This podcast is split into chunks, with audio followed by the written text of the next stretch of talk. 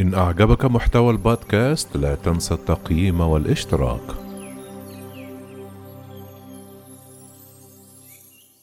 مظاهرات في تونس تندد بمنظومة الحكم القائمة والمشيشي يقول أنه لن يستقيل.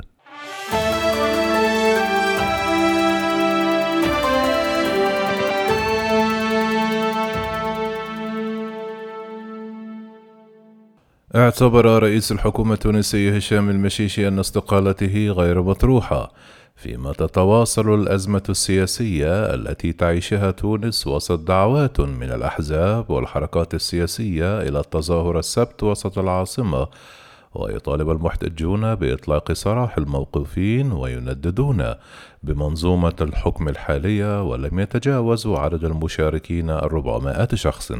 المطالب السياسية المطلوبة اللي هي استقالة حكومة آه، هشام المشيشي وحل البرلمان والذهاب إلى مرحلة إنقاذ حقيقية لتونس اللي باتت اليوم تقريبا في حالة شلل تام.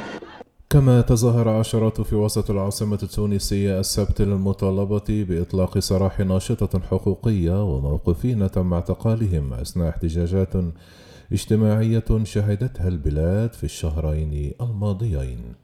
وأصدر القضاء التونسي الخميس حكما بالسجن ستة أشهر بحق الناشطة المدافعة عن حقوق المرأة.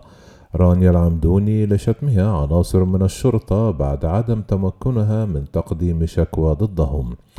كما يحاكم القضاء التونسي موقوفون تم اعتقالهم خلال الاحتجاجات الاجتماعية التي انطلقت من منتصف كانون الثاني يناير في البلاد رغم حظر التجوال الليلي. الذي أقرته السلطات لمكافحة تفشي وباء كورونا.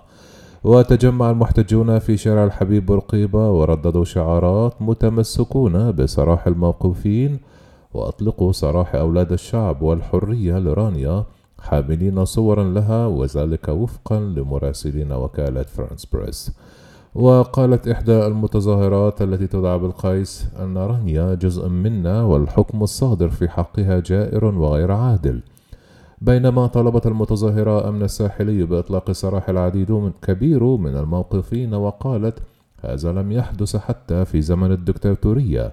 وكانت مجموعة من الأحزاب المعارضة ومنظمات من المجتمع المدني دعت إلى هذه التظاهرة التي جاءت للتنديد أيضا بتدهور الوضعين الاقتصادي والاجتماعي. رانيا العمدوني البالغة من العمر 26 عاما مدافعة عن حقوق المثلية. وعرفت بمشاركتها في الاحتجاجات المطالبة بالديمقراطية وكانت هدفا لحملات تشويه دعمتها نقابات أمنية بعدما شاركت في تظاهرات منددة بالقمع البوليسي خلال كانون الثاني يناير المنصرم وتقدمت رانيا بشكوى للقضاء ضد أمنيين بعدما صادروا بشكل عشوائي بطاقة هويتها وأطلقوا إهانات معادية للمثلية في حقها في آب أغسطس الفائت.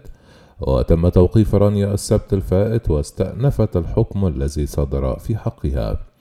وأوضح محامي الدفاع أن موكلته حكمت بستة أشهر سجنا مع التنفيذ لأنها انتهكت حق موظف بالدولة وبغرامة مالية بتسعة دنانير أي ما يقارب ثلاثة يورو لأنها كانت في حالة سكر.